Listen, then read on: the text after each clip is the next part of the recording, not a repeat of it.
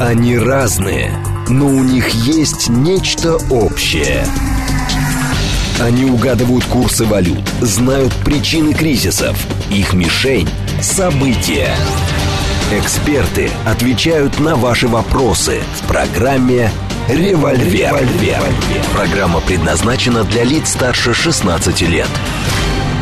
10.05, столица, радиостанция «Говорит Москва», 94.8, микрофон Евгения Волгина. Всем доброе утро, программа «Револьвер» Ростислав Ищенко. С нами президент Центра системного анализа и прогнозирования. Доброе утро, Ростислав. Доброе утро.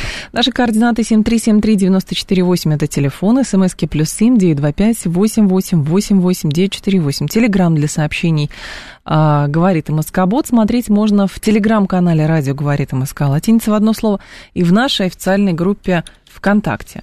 Давайте, наверное, начнем с э, политических вопросов э, на Украине. Вот, они, наверное, местечковые, но все равно что-то значат. А именно росчерком пера Зеленский лишает нескольких человек российского гражданства, говоря, что они... О, украинского. Российского, украинского, прошу прощения, да. Украинского гражданства. А, там Медведчук и там еще несколько человек. Просто Медведчук самая примечательная фамилия. Обвиняет их там во всех а, прегрешениях. Естественно, собственность у них давно-давно экспроприировали.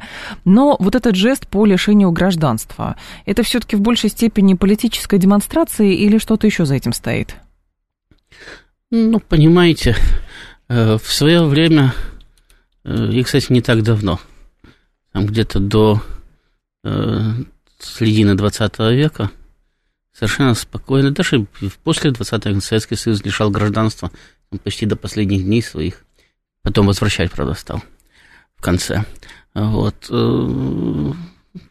Совершенно спокойно, с седой древности и до почти до наших дней совершенно спокойно себе лишали гражданства всех подряд. Изгоняли из метрополии фактически. А потом, а потом э, э, на Западе появилась идея, что человека нельзя лишить единственного гражданства. Угу. Хотя в свое время были так называемые эти нансеновские паспорта, которые выдавала Лига наций людям, апатридам, у которых не было другого гражданства, никакого. Так. Значит, вот, э, сейчас, в общем-то, мы после сказать, того, как качели ушли в одну сторону, значит, и считалось, что человека вообще нельзя лишить гражданства. Значит, они двинулись в другую сторону. Причем не только на Украине, в России то же самое происходит, да и в других странах Соединенных Штатов тоже там э, лишают гражданства. Значит, э, вот, э, двинулись в другую сторону. Значит, и вот как раз Э, Украина это хороший пример, она во многом хороший пример. Угу. Значит, куда все это может сказать, привести? Потому что, допустим, ну, Медведчука это, наверное, не касается, в этих дискуссиях практически не участвовал там, из тех, которых сейчас лишили. Например, до этого лишили гражданства Корбана, значит, который был одним из тех самых активистов, которые кричали на всех врагов народа, надо лишать гражданства, предполагая, что он-то врагом народа не будет. Значит, но потом выяснилось, что он стал врагом народа даже раньше, чем Медведчук. Значит, его совершенно спокойно угу. лишили гражданства, так же, так же, как лишили там, Коломойского там, и многих других. Э, заметьте, что вначале начали лишать своих. Да. То есть они лишили Корбана, они лишили Коломойского, они лишили Саакашвили, даденого им гражданства. Я даже не знаю, осталось ли еще гражданство Маша Гайдар, украинская. Ее давно не видно и не слышно. А чтобы что? Вот, вот лишили, чтобы что? Вот, лишили, чтобы, знаю, чтобы очистить э, от э, оппонентов политическую поляну. Угу. Значит, ну, мешаешь. Самый, самый простой вариант, давайте, знаю, давайте заберем паспорт, да и все. И потом иди там доказывай в спортлото, справедливо забрали, несправедливо, в всяком случае, ты надолго выключен из политической борьбы. Значит, тем более, что когда там, допустим... Могли бы убить, кстати. Лишали гражданства жителей полиса, угу. да, угу. то там, ну, все население голосовало, да, или, по крайней мере, все активное население голосовало. Значит, ну и получалось так, ну, не ужился ты в своей общине, значит, извини, до свидания. Значит, там, или на время, на 10 лет, лишали гражданских прав, изгоняли, бывало. Бывало навсегда. Значит, когда сейчас э, лишают гражданства, в том или ином роде это э, административное решение. Значит, административное, политическое решение там, и так далее. Значит, то есть, э, ну, вы даже не знаете, кстати, абстрактно, а вот этот человек, он э, действительно никого вообще не устраивает в стране. Угу. Ну, вы не будете по каждому случаю проводить референдум, правильно? Это все равно, Ну, что там... Ну, Хотя в Швейцарии могут. ну. Это по каждому случаю, если нет. В Швейцарии тоже по случаю каждой кражи булки референдум не проводят. Значит, как наказать укравшего, да? Ну и здесь точно так же. То есть сейчас маятник двинулся в другую сторону. Значит, когда практически каждый там со временем сможет попасть под раздачу. Вот. э, э, такой, причем, э, безусловно, это широких масс это не касается в основном. Это будет касаться, как правило, политических деятелей или людей, которые в политику так или иначе ангажированы. Значит, вот. э, Один будет использоваться как один из методов политической борьбы. Мгм. Значит, на Украине он используется уже. Повторяю, как любой метод, да, любой метод, это палка о двух концах, потому что сегодня ее используешь ты, а завтра она может быть использована против тебя. Когда ситуация меняется, знаете, как эти самые, как Ленинская гвардия. Вначале они расстреливали, потом их расстреливали. Ну, а потом расстреливали тех, кто их расстреливал. Это как э, сторонники репрессий говорят, давайте вот всех остальных, ну, потому что я въеду в ту квартиру человека, Ну, вот- которого репрессировали. Вот, примерно вот это, так. вот, вот это примерно так же, потому что это в данном случае каждый считает, что он будет решать, кого расстреливать, кого гражданство лишать и так далее. А потом выясняется, что решает-то не он, а решают его.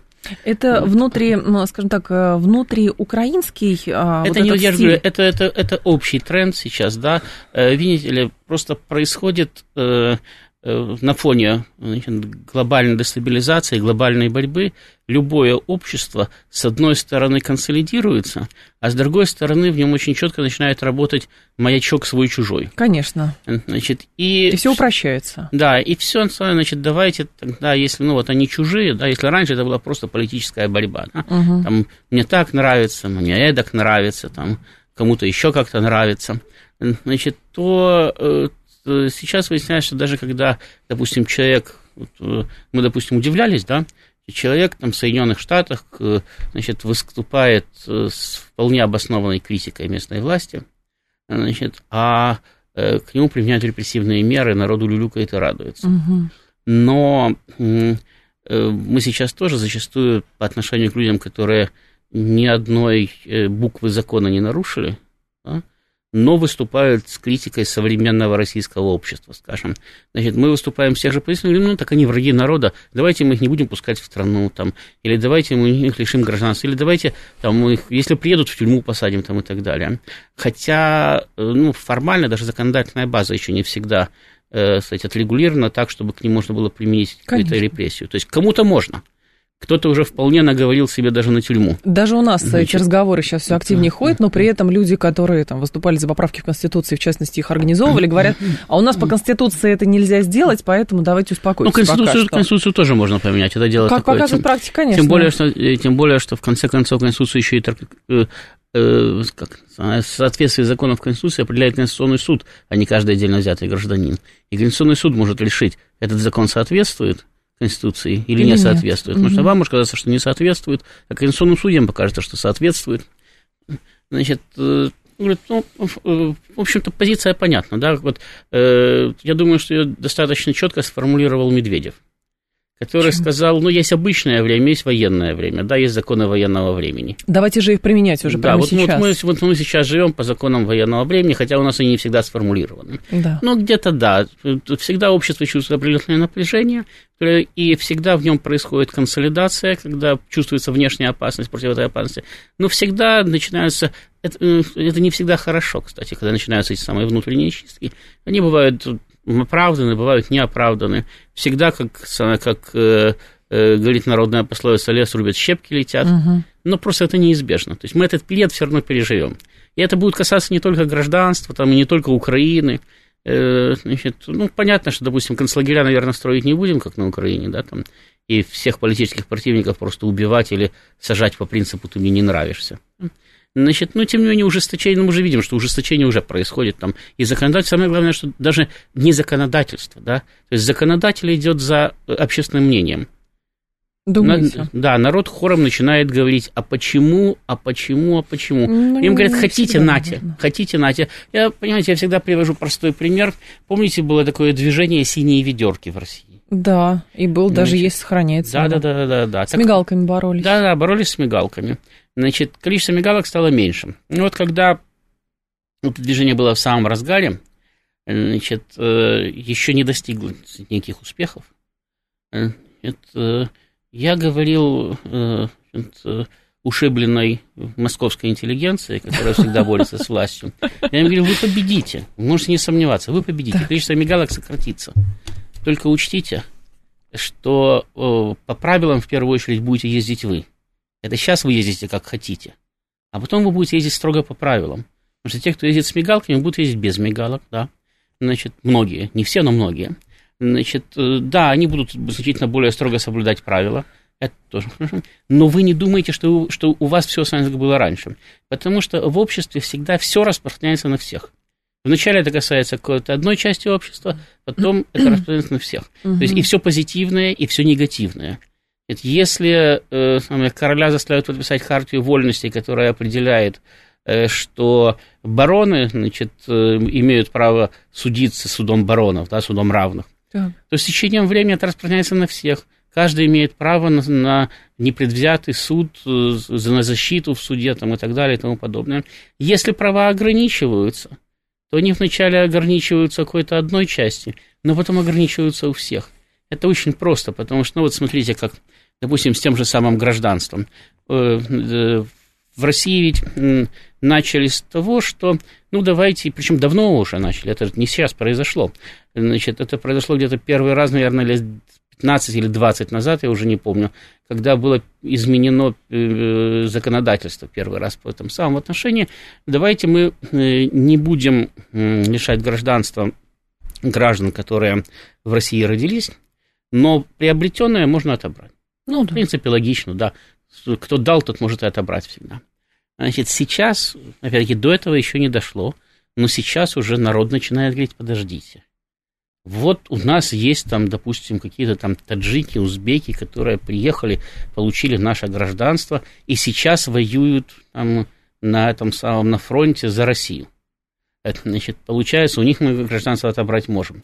А есть Галкин, который уехал и выступает против России, но у него мы гражданство отобрать не можем. Это же неправильно. Неправильно. Давайте распространять эту практику дальше.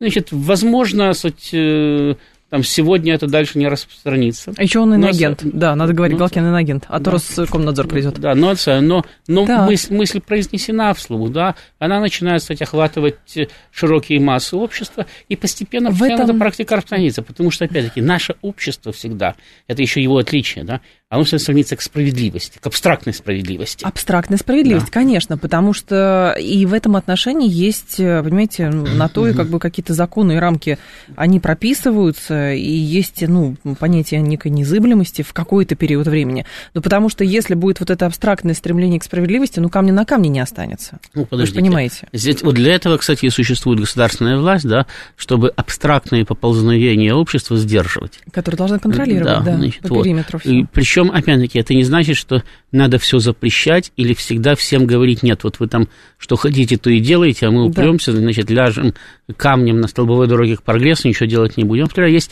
абсолютно вот, ну как, э, объективный ход событий, нравится нам это, не нравится, но, вот сейчас ситуация будет ужесточаться. Общество само этого требует. Угу. А он, в принципе, даже не понимает, что оно требует, но оно требует. А раз оно требует, значит, э, будут политические силы идти ему навстречу, потому что оно же потом голосует.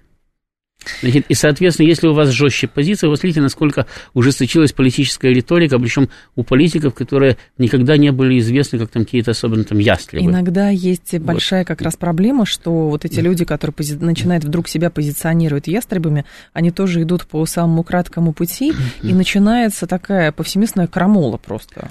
Правильно, поэтому я и говорю, что, конечно, конечно, полностью потакать инстинкту толпы нельзя, вот. но и полностью его игнорировать нельзя. Потому что если вы попытаетесь стать на пути общества, да, оно вас просто затопчет. Значит, потом будут говорить, ну, как вот э, государь Николай Александрович был хороший император, но что-то не сложилось.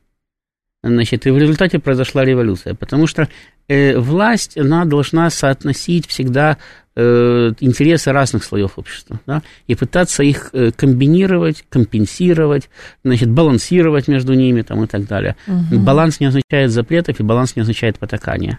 То есть надо отслеживать тенденции, надо понимать, где их можно поправлять, а где лучше не соваться, потому что просто тебя раздавит паровым катком.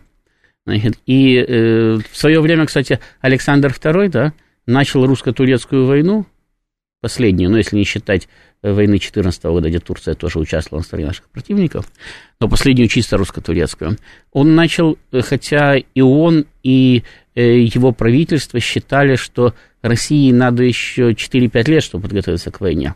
Еще не была завершена военная реформа, не было mm-hmm. завершено перевооружение армии там, и так далее. Но общество настоятельно требовало. Понятно, что тогда обществом не считалось там, э, значит, глухое село с его крестьянами, да, значит, но цивилизованное просвещенное общество требовало срочно начать войну, наказать турок, которые обижают братьев славян на Балканах там, и так далее. Это после известной болгарской резни. Значит, ну, да, вот, да, да, да, да. Э, и он был вынужден это сделать. Потому что если бы э, не было бы принято такое решение, то Россия была бы очень сильно дестабилизирована. Но вы же понимаете, что эту ситуацию тоже можно трактовать, вот это общество просит, а, значит, даже как, как бы подменять понятия, потому что общество просит справедливости, но в какой-то момент общество задает вопросы государству. Слушайте, ребят, я поэтому говорю, да. власть должна быть ответственной, потому что безответственная власть, она может всегда прикрыться обществом, даже если общество ничего не просит. Конечно. Организовать общественное попрошайничество – это несложно. Значит, поэтому говорю, что власть должна быть ответственной, она должна понимать, ну, кроме всего прочего, она должна быть квалифицированной, да, она должна понимать, где она должна уступить, а где она может, кстати, Э, общество и поправить немножко там и так угу. далее. Вот, ну, э, кстати, я с вами уже неоднократно говорил о том, что у текущей российской власти, в общем-то, это достаточно неплохо получается. Э, просто Хоть потому, балансом, просто потому что, да, просто потому что она формировалась в условиях, когда было необходимо балансировать между различными общественными группами. Она формировалась в условиях, когда, допустим, пришедший на смену Ельцину Путин еще не имел своей команды, значит, еще не имел такой широкой поддержки в народе там, и так далее. Ему еще надо надо было все это завоевывать и формировать только. Она пришла в условиях, когда страна была разорвана и беременна революцией, значит, когда самые разные социальные группы смотрели друг на друга сквозь прорезь прицела, и в этих условиях сильное давление просто взрывало страну. То есть необходимо было создавать структуру баланса. И эта структура была создана и до сих пор достаточно эффективно в России работает. Но, повторяю, баланс всегда, понимаете, он возможен между и между. Опять-таки, можем посмотреть на Украину. Uh-huh. Значит, до тех пор, пока там были на одном фланге пророссийские силы, а на другом проамериканские, значит, был центр, который говорил, ну ладно, давайте мы тогда будем э, проводить политику многовекторности. А вот когда э, значит, э, пророссийских сил практически не стало в украинской политике, все стали проевропейскими. И тогда тот, тот же самый центр стал трактовать политику многовекторности, как, вы знаете, давайте мы будем вступать в Европу, а пусть Россия это оплачивает дешевым газом. Ну, а, да. когда, а когда после путча 2014 года зачистили и кстати, либеральных европейцев, и остались уже только правые националисты, крайне правые националисты, радикальные националисты, mm-hmm. там, нацисты, да, то уже выяснилось, что, в общем-то, правый фланг от левого почти не отличается. Все говорят, ну, давайте будем убивать русских просто. И, и будет нам счастье. Значит, Потому что они слушают да, да, ну, ну, вот, и прочее. Вот, вот за это время, там, например, за 10 лет, да, позиция центра украинской политики сместилась от вполне такой ну, либеральной средины к очень радикальному национализму.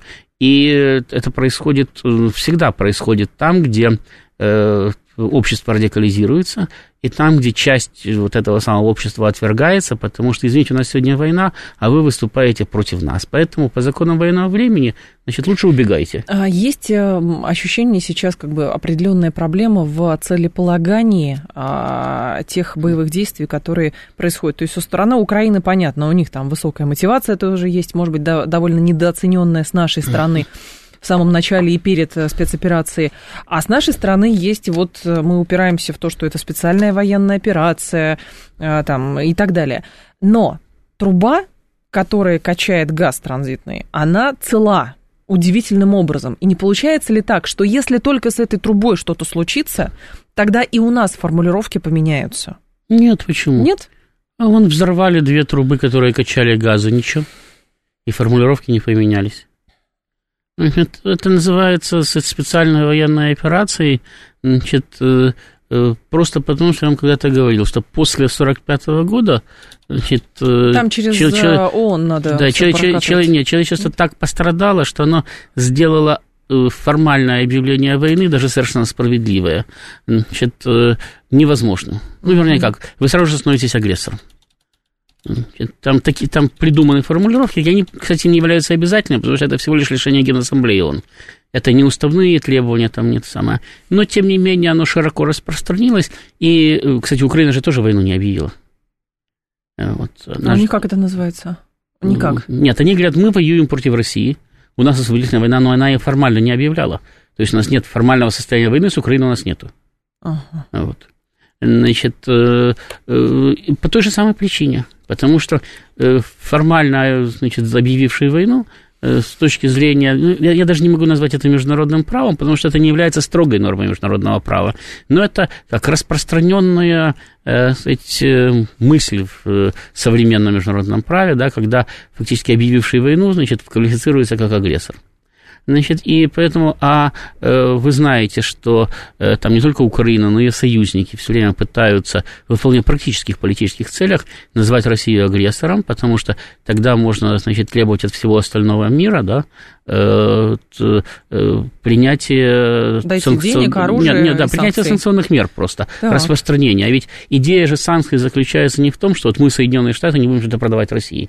Идея заключается в том, что если эти санкции распространены на весь мир, то Россия ничего не может продавать, ничего не может покупать везде. Угу. Значит, и тогда она возникает даже не то, что не будет денег. Россия начинает э, э, схлопываться как э, э, открытая экономика, превращаться в, в экономику. Значит, ну, наверное, Россия это переживет, да, даже такой вариант событий. Но это нанесет достаточно серьезный удар по э, общественной, как, э, ну, по зажиточности общества, потому что большому количеству предприятий придется перестраиваться, кому-то придется закрываться, тем, кто работает Понятно. на импорт, на экспорт там, и так далее. Это несколько лет, а то и пару десятилетий экономической реформы, в ходе которой уровень жизни падает, а люди начинают спрашивать, почему так плохо. Значит, естественно, им тут же начинают объяснять из-за рубежа, что все так плохо, потому что у вас плохое правительство, вы его поменяете, и тогда у вас все будет хорошо. Значит, ну, то есть, это, в общем-то, элементарная схема, по которой американцы действуют не, не один год и даже не одно десятилетие.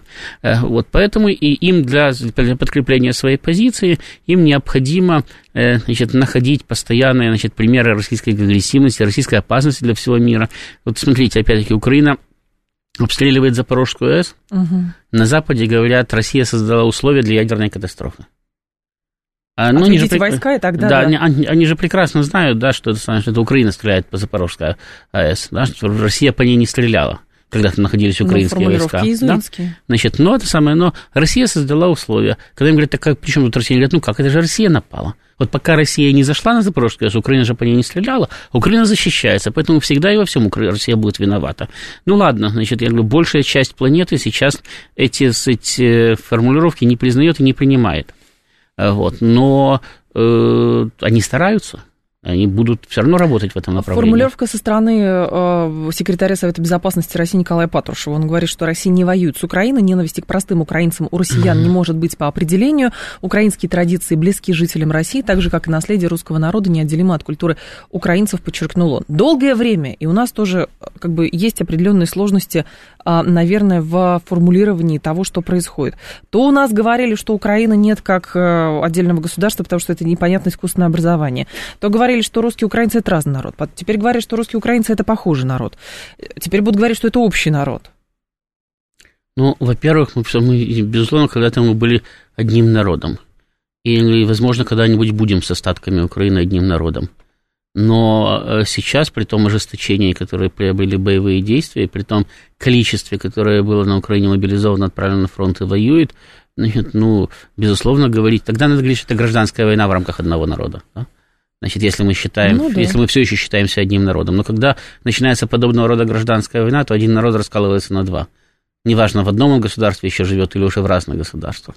Вот, поэтому на данный момент, безусловно, мы одним народом не являемся. Это тоже понятно. Но скажите, пожалуйста, а что, по-вашему, Патрушев должен сказать? Мы придем и убьем всех украинцев, мы их всех ненавидим? Нет, конечно. Ну вот, он, он говорит то, что и должен говорить, по большому счету. А Ростислав Ищенко с нами, президент Центра системного анализа и прогнозирования. Новости и продолжим. Они разные, но у них есть нечто общее.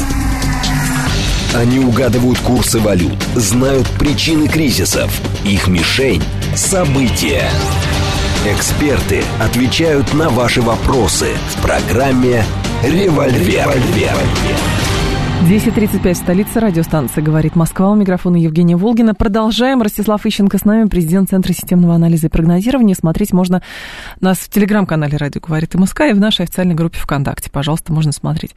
По поводу, Ростислав, украинского вопроса. Вот интересно, что его решение лежит исключительно в военно-техническом измерении, в военно-технической плоскости. Или все-таки как бы в категориях политической науки это тоже нужно обсуждать, а мы пока этого не обсуждаем, думая, что вот сейчас только только то, что будет на поле боя, а, соответственно, как бы этим вопрос исчерпан. Нет, конечно, это не лежит только в военно-технической плоскости, но сейчас обсуждать политический формат решения украинского вопроса просто рано, потому что он будет зависеть от того, чем закончится на поле боя. Угу. Одно дело, когда там, э, в состав России вошло четыре области, другое дело, если в состав России вошло 10 или 15 областей. Значит, и совсем, значит, третий вариант, если Россия контролирует всю территорию Украины, значит, и решает, что теперь с этим добром делать. Так. Значит, э, это и с точки зрения э, внешней политики требует неординарных и нестандартных решений, и с точки зрения внутренней политики тоже. Просто потому, что или миллионы людей, которые или сами воевали, или их родственники воевали только что против нас, они, кажется, просто фактически либо гражданами нашей страны, да, угу. если будет принято решение присоединить все территории, значит, либо же они будут все равно находиться под российской опекой, потому что, ну, если территории даже не включаешь в свой состав, но ты их контролируешь, ты отвечаешь за то, что на них происходит с населением, с местным. Значит, и э, вот эта проблема, которая в любом случае так или иначе придется решать. Значит, что делать с этими миллионами, как их адаптировать к новой нормальной жизни там, и так далее. Потом, значит, это не, не только эта проблема. Вот смотрите, значит, сейчас там Мариуполь активно восстанавливается, да? Дома строятся, значит, вот, красивые, говорят, даже удобные. Э, вот, э, значит, но э, Мариуполь до войны насчитывал 600 тысяч населения. Не помню, сколько он там при советской власти насчитывал, наверное, тысяч на 100-200 больше еще. А сейчас там в лучшем случае 1200, наверное, есть этого самого населения. Понятное дело, что людей не убили, большинство из них уехало, кто-то погиб, большинство уехало. Э, значит, кто-то уехал на запад, кто-то на восток. Э, мы не знаем, сколько из них вернется. И боюсь, что не так много вернется назад. Э, значит, Тем более, потом... если, если они уехали в сторону запада, например. Ну да, из тех, кто уехал на запад, вообще вряд ли кто-то вернется. А из тех, кто уехал на восток, в лучшем случае вернется половина, а может быть и половина не вернется. Значит, а дальше вопрос. Вот все эти предприятия, которые там были в Мариуполе, они ведь не просто так работали, у них работали конкретные люди. И эти люди на работу приезжали не из Нижнего Новгорода. Они там жили. Значит, соответственно, ну, Это допустим, не, не был вахтовый да, да, да, территории. Да, да, допустим, жильем мы восстановим, хорошо. Канализацию построим, там, школы и так далее. Угу. Оперный театр там восстановим.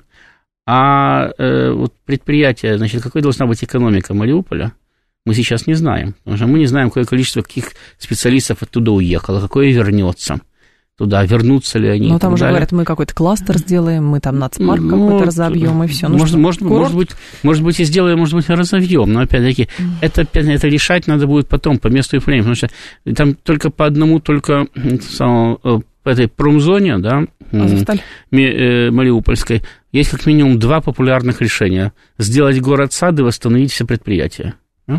Значит, и, опять-таки, решение будет приниматься не исходя из того, что мы больше любим, по саду гулять или на заводе работать. Значит, оно будет приниматься исходя из того, а что мы реально можем там сделать. Потому что ну, мы же не, не завезем в Мариуполь э, тружеников. Да? Они либо приедут сами, либо там родятся, но это, опять-таки, это не одно десятилетие, пока они там будут Конечно. рождаться. Значит, а работать надо уже. То есть город не может состоять только из школы бензозаправок.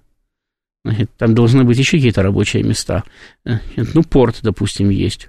Значит, а э, там, э, рядом с этим портом, значит, очевидно, будут, должны работать какие-то там ремонтные предприятия, еще что-то. Вот на это все, вот хотя бы на такой первоначальный кластер, там хватит людей, причем не просто людей, квалифицированных специалистов, или не хватит? Если не хватит, каким образом их привлекать туда? Ну да, у нас есть, допустим, опыт там строительства на Дальнем Востоке, там, э, звезды, да, значит, крупная верфь, крупное предприятие, каким-то образом людей туда привлекли. Хотя часть там работала, и значительная часть работала вахтовым методом, то есть приезжала, уезжала. А, вот, э, Мариуполь это же только это первая такая самая ласточка, да. Там же тот же самый Бахмут сейчас будет стер с лица земли в ходе боев. Значит, я думаю, что от Солидара тоже немного осталось. Ну, судя по кадрам, там, там, там, там, там Волновах и так далее. Но, короче говоря, э, города, которые удалось занять сразу вот первые дни спецоперации, значит, они уцелеют, если их потом второй раз не сдали.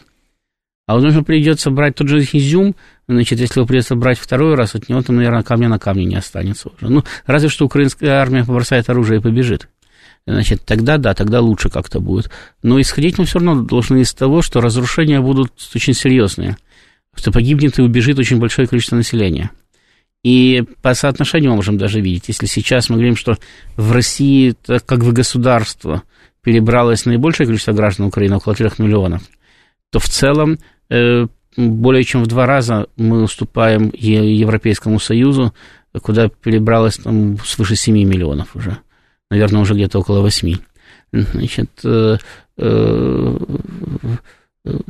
то есть понятно, что у нас даже больше, чем в Польше, да, сейчас живет граждан Украины, но это самое, Польша лидер Европейского, но в целом в Европейском Союзе живет значительно больше. То есть большая часть уедет на Запад и дальше. Mm-hmm. И сколько их уедет, сколько убежит еще. И опять-таки это будет э, выясняться по мере продвижения войск. И не только потому, э, до какого рубежа они дойдут, но и потому, как быстро они дойдут. Потому что одно дело, когда у вас есть время подумать, собрать чемодан, сесть в машину и уехать, а другое дело, когда... Когда стреляют, то надо... Другое да. дело, когда вчера э, русские танки были в Изюме, а сегодня они уже в Днепропетровске. Значит, э, э, вы, вы не ожидаете, что так быстро все произойдет. И, соответственно, вам уже уезжать некуда. Вот. То есть э, у нас слишком много неизвестных. Поэтому я говорю, что сейчас надо сосредоточиться на доведении до конца боевых действий. Э, причем, чем быстрее мы победим, тем лучше. Это не значит, что надо там, жертвовать большим количеством войск. Да? Значит, у нас лишних людей нету. Вот. Но э, разрабатывать операции необходимо э, с целью как можно скорее разгромить украинскую армию на поле боя закончить с этим врагом, да, угу. потому что э, не случайно же наши э, военно-политические оппоненты значит, стараются как можно дольше продлить украинскую агонию. Они ведь понимают, что Украина не жилец. Но сама Украина, просто некоторые ваши коллеги как раз пишут о том, что в истории человечества мало, наверное, государств, и были ли такие, которые провозглашали на государственном уровне готовность быть ну, неким орудием военной политики другого крупного государства? Ну, наверное, да, но Украина считает, что это не ее используют, а она использует. Европейцев, американцев. Да, понимаете, ведь Украина провозгласила доктрину борьбы за независимость. Э, то есть в России еще даже об этом не знали, Украина уже за свою независимость с Россией воевала лет 10 там, начиная чуть ли не с, с начала 90-х годов, угу. со Следина. Вот, э, э, доктрина борьбы за независимость предполагает, что вам настолько плохо быть зависимыми, что вы готовы умереть, но добиться независимости. Или так, или так. Победа или смерть. Значит, это принцип любой, там, знаете, голландская революция, это борьба не за, за независимость от Испании. Они воевали чуть ли не, не полстолетия, значит, и шли на огромные жертвы, потому что ну, ну не могли они сосуществовать э, под испанской властью. Значит, э, американская революция это тоже достаточно продолжительный период. Значит, это тоже борьба за независимость, это тоже огромные жертвы. Значит, при том, что надо же понимать, что это узкая полоска земли тогда была вдоль побережья, ну, конечно, населенная колонистами. Да. Там дальше Индийское море, и не только существовать без метрополии, не, не только воевать с метрополией, да, но даже просто существовать без поддержки метрополии, значит, этим людям было там достаточно сложно. Значит, тем не менее, они выступили, воевали там и так далее. Вот у украинцам в голову вбита эта концепция. Идет борьба за независимость. Они не просто воюют, они воюют за независимость. Значит, в таком случае получается, Но они что... хотят сдаваться и, Значит, наверное, значит с, с- с, э, вот э, в этой логике, да, если мы посмотрим в этой логике на ситуацию, значит, они исходят из того, что воевать за независимость не будут все равно. Но сейчас им еще и Соединенные Штаты помогают. И сдаваться тем более нельзя, потому что помощи никакой Ну, ну, сдаваться, не будет, сдаваться, да. они, они так и говорят. Опять-таки, почему они все время говорят, что надо там удерживать города, надо идти на любые жертвы, надо, потому что, говорит Зеленский, если мы там потеряем Бахман, значит, Запад решит, что Украина капитулировала и прекратит свою помощь. Если он прекратит свою помощь, то будет значительно сложнее воевать там и так далее. Они, причем они с первого дня об этом говорят. Они говорят, то же самое, помните, когда они Мариуполь пытались удерживать, да? И ну, было понятно, что все, город все равно будет взят, только будут больше жертв разрушений или нет, мы должны его удерживать, потому что мы тем самым демонстрируем Западу, что мы готовы воевать, что мы сдаваться не будем. Значит, вот их логика, поэтому мы считаем, совершенно оправданно считаем, что фактически Украина поставила себя на службу американцам. Но украинцы считают, что американцы поставили на службу себе. Да, говорят, они почему все время говорят, американцы нам плохо помогают? Мало. Ну, Потому что они считают, ну, американцы обязаны им помогать, потому что у них совпадают интересы. Они борются за независимость России, да, а американцы тоже за что там свое борются с Россией. Ну, Они даже не вникают за что. Но при этом, а у нас нет ли такой проблемы, что а, мы действительно недооценивали Украину, и теперь, чтобы ну, не выглядеть даже в собственных глазах как-то немножечко странно, мы говорим, что мы воюем с армиями НАТО, хотя по факту государства НАТО и Соединенные Штаты Америки пока официально поставляют только технику. Но есть и а, инструкторы, там и прочие, может быть, кадровые военные, которые под видом наемников воюют и так далее. Но нельзя называть это противостояние как борьбой России и НАТО де-факто. Ну, почему? Американцы свою Вьет- войну во Вьетнаме называли борьбой с коммунистическим блоком, и были совершенно правы, потому Мгм. что, несмотря на то, что в это время Советский Союз и Китай очень неровно дышали по отношению друг к другу, можно сказать, не любили активно друг друга. То есть победим Тем- Вьетнам, тем- тем- победим тем, тем, коммунистов. тем не менее, во Вьетнаме они активно помогали вьетнамцам Да. против Соединенных Штатов и одни, и другие, и китайцы, и СССР. Значит, и поставляли оружие, военных советников, даже целые расчеты того- тех же самых ПВО туда отправляли, Мгм. Полками отправляли, да. Значит, э, э, поэтому, да, они там боролись со всем коммунистическим блоком, значит, во Вьетнаме, и они там потерпели от него поражение. И они, кстати, не случайно все время сравнивают все с Вьетнамом. Они Афганистан сравнивают с Вьетнамом, говорили, вот э, Афганистан это Вьетнам для Советского Союза. Да.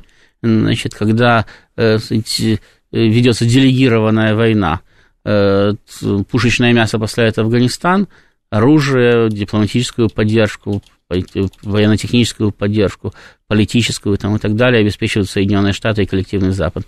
Здесь то же самое. Они говорили, что Украина, ну, сейчас они просто используют термин «второй Афганистан», да, значит, но о том, что Украина будет Вьетнамом для России, они тоже говорили. Значит, э, э, э, потому что идея именно такая. Украина поставляет пушечное мясо, Запад воюет. Ну, извините, Мгм. пожалуйста, если Запад эту армию вооружил, обучил, да, оснастил и продолжает поставлять ей оружие и боеприпасы, то кто воюет? Украина бы давно бы закончилась. У бы просто бы нечем было бы воевать, если бы Запад бы не поставлял бы оружие, боеприпасы, все остальное. Понятно, что воюет Запад, потому что да, мы воюем с армиями НАТО. Значит, да, эти армии еще не пришли на поле боя, хотя не факт, что не придут, но даже так. э, а зачем мы держим в Белоруссии э, практически 100-тысячную Контингент. группировку совместную? Ее же можно было бы на Украину бросить. Ну, Польша а потому, а потому что, потому что мы не знаем, как поведет себя Польша буквально завтра. И, соответственно, мы должны прикрывать границу Белоруссии с Польшей, с Прибалтикой там, и так далее. А мы собираемся сейчас разворачивать целый корпус на э, границе с Финляндией. Это же только будет, э, кстати, одно корпусное управление. А, очевидно, там будут э, части центрального подчинения и так далее, и так далее, и так далее. А почему? А потому что Финляндия изъявила желание вступить в НАТО. Она еще не вступила в НАТО. Еще не вступила. Может быть, даже никогда и не вступит. Потому что еще непонятно, вон шведы говорят, что э, турецкие требования их совсем не удовлетворяют, и поэтому Турция им вообще блокирует путь в НАТО. Мгм. Что, что скажут финны, мы пока не знаем, кого они больше полюбят, НАТО или курдов. Значит, э, вот, но, э, но они еще не вступили, но мы уже вынуждены раз, разворачивать там военную инфраструктуру там, и так далее и тому подобное. Э, Это же отвлекает и силы, и ресурсы от основного направления. Поэтому, понятно, да, мы воюем с, с армиями НАТО, значит, в целом. Вот, но э, этим армиям Украина поставляет в основном пушечное мясо. Знаете, когда, когда опять-таки, воевала Британия против э, американских колоний, так там, собственно, британских войск было кот наплакал. Туда нанимали ганноверцев в основном. Значит, в других немецких княжествах нанимали войска. Даже к Екатерине обращались, э, обращалось британское правительство с просьбой продать тысяч двадцать-тридцать солдат, угу. значит, чтобы отправить ну, в, эту самую, в Северную Америку. Значит, э, э, то есть Америка тогда тоже воевала с половиной Европы. Другое дело, что, допустим, Россия отказалась поставить свои войска, потому что у нее с Британией были не очень дружественные отношения в это, уже в это время. Значит, но остальные поставляли. От, откуда взялась а, вот эта информация, которую в Кремле уже называли уткой, что якобы а, там Киеву кто-то предложил, а, и якобы даже обсуждается на какой-то нейтральной площадке корейский вариант разрешения российско-украинского конфликта? Ну, потому что э, постоянно идет знаете, обмен э, мнениями, постоянно идет зондаж, да, Э, со стороны Соединенных Штатов он сейчас очень активный. На каких условиях Россия готова заключить мир? Им закончено то, что выборы скоро? Нет, не потому что выборы скоро, а потому что им необходимо перебрасывать силы на китайское направление, концентрироваться там. Значит, поэтому нам понятно, что это будет не мир, а перемирие. Значит, но нам надо Э, если заключать его, заключать на таких условиях, чтобы это был мир, чтобы, его, чтобы это перемирие нельзя было потом сорвать и превратить в очередную войну. А для этого России необходим как минимум контроль над всей Украиной. То есть это не значит, что надо всю ее присоединять. Значит, э, четыре области, значит, и два предшествующих региона, там, Крым и Севастополь, ну, сейчас в результате в общей сложности шесть регионов украинских уже присоединили, да, к России. Угу. Значит, э, понятное дело, что назад их никто отдавать не будет. Вот. А со всем остальным, возможно, вопросы, то есть, возможно, другие решения, да, они вполне может остаться там теоретически украинское государство, значит, ну, именно теоретически, потому что э, его внешнюю, внутреннюю финансовую, экономическую политику должна контролировать Россия. Только таким образом мы можем гарантировать, что э, Украина больше не станет плацдармом для нападения на Россию. Потому что если они просто подпишут документ о том, что они супернейтральны там, и так далее, ну, это, то понятно, что да. завтра эти бумаги будут разорваны, значит, и э, при необходимости американцы опять используют Украину как плацдарм, как таран против России. Вот. Поэтому э, периодически вот появляются вот такие вот вбросы, это по принципу, а вот если вот так – Значит, ну и плюс надо рационализировать, как да, было значит, значит, в истории, может быть. Да, соответственно, допустим, американцы забрасывают тему, да, причем они могут забрасывать ее через э, украинцев, через прессу, могут самостоятельно забрасывать через свои СМИ, угу. могут даже забрасывать через э, самое российское, причем совсем не обязательно там каких-то иноагентов. Значит, они вполне могут э, значит, э, создавать условия, когда даже российская пресса сама напишет, что вот, а вот есть такое предложение, да, значит, или, или придет к Путину и скажет, а вы знаете, вот там вот кто-то из американцев сказал, что вот, вот такие предложения обсуждаются. Скажите, они действительно обсуждаются или нет? То есть им важно, чтобы это попало э, в, э, э, в повестку средств массовой информации, и тогда Кремль должен будет как-то реагировать. То есть он должен будет сказать, ну да, в принципе, такую тему можно обсуждать, или нет, мы на эту тему даже говорить не будем.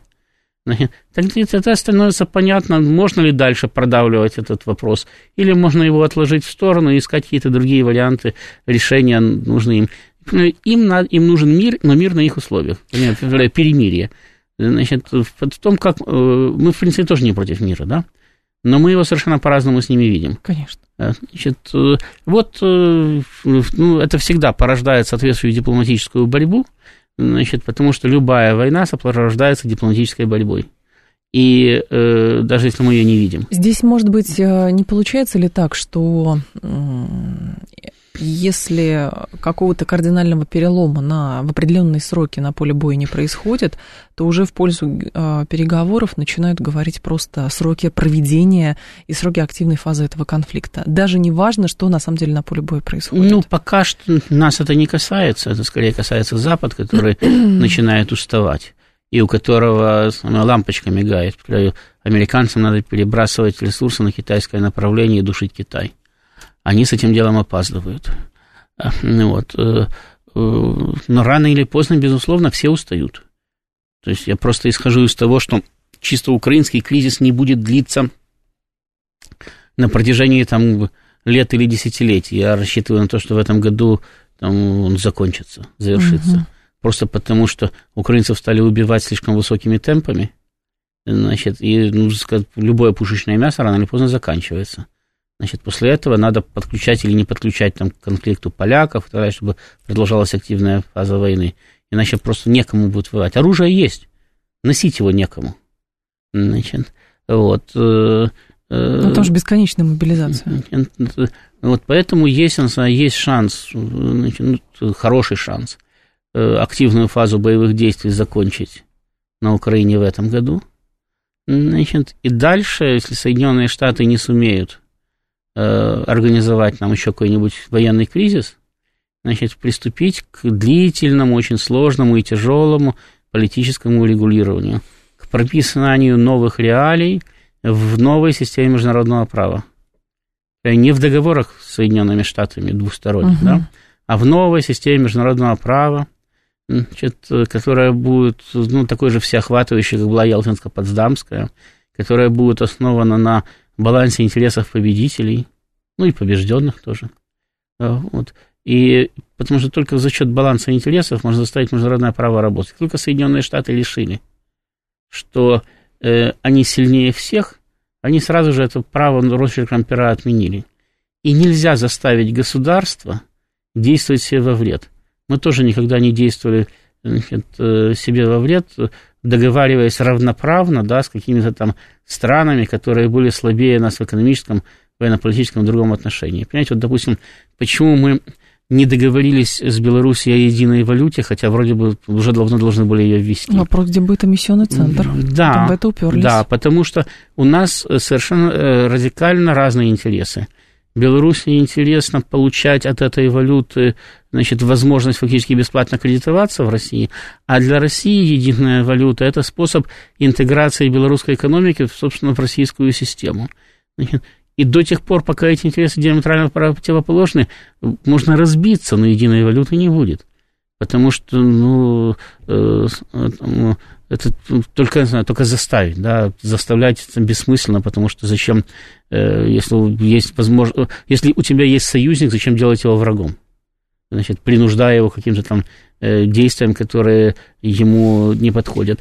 Точно так же мы, допустим, договаривались там, в рамках наших интеграционных объединений, многие из них не работают или работают плохо, потому угу. что Россия вынуждена была пойти на уступки и согласиться на э, равноправное участие всех заинтересованных сторон. Но вы понимаете, что в экономическом плане Россия значительно мощнее всего своего ближнего зарубежья, да, и если оказывается, что у России в интеграционной чисто экономической схеме равный голос с Таджикистаном, ну или с Киргизией, то, там то это постоянный клубок противоречий. Поэтому ну, мы совершенно по-разному смотрим, объективно по-разному смотрим на одни и те же экономические История процессы. История с ОДКБ, кстати, mm. очень характерна в этом ну, приеме. Даже, да, здесь примере. тоже там пора, э, э, мы на это смотрели как на способ сохранить военно-политическое влияние и контролировать свои границы mm на, на бывших границах Советского Союза. А, допустим, наши союзники на это смотрели как на способ постоянно затребовать российскую армию для того, чтобы интересах. решать свои внешнеполитические и внутриполитические проблемы. Тут, я говорю, тут проблема не в том, что кто-то плох, кто-то хорош. Проблема в том, что у разных весовых категорий всегда разные интересы. И поэтому их очень трудно между собой балансировать. Поэтому, кстати, Европейский Союз столкнулся с таким же кризисом, когда э, э, разные государства по-разному видят его будущее. Да. Да, и они сейчас не могут прийти к одной э, концепции. Раньше это все заливалось деньгами. То есть все противоречия снимались, потому что Евросоюз просто печатал дополнительные евро, значит, и вопрос снимался. А сейчас это невозможно делать, потому что евро также теряет позиции второй глобальной валюты, как теряет позиции эти доллар. И нельзя бесконтрольно печатать неограниченное количество евро стало. Угу. Значит, соответственно, деньгами залить нельзя противоречия. Противоречия существуют. Равенство всех больших и маленьких за одним большим круглым столом приводит к непримиримым противоречиям, к тому, что Европейский Союз без реформы начинает кричать по швам. Шантаж, угроза, манипуляции только остаются. Но это тоже ограниченный потенциал ну, да. таких мер. Ну. Да. Я говорю, что всегда, всегда только наличие э, договоренностей, базирующихся на общих интересах, э, обеспечивает выполнение этих договоренностей. Во всех остальных случаях сторона, считая, сторона считающая себя ущемленной, будет искать обход, вариант обхода соглашений. В, конце, в конечном итоге они просто будут разорваны. Ростислав Ищенко был с нами. Это была программа «Револьвер». Мы продолжим. Ростислав, да, до новых встреч мы с вами. И в два часа я к вам вернусь.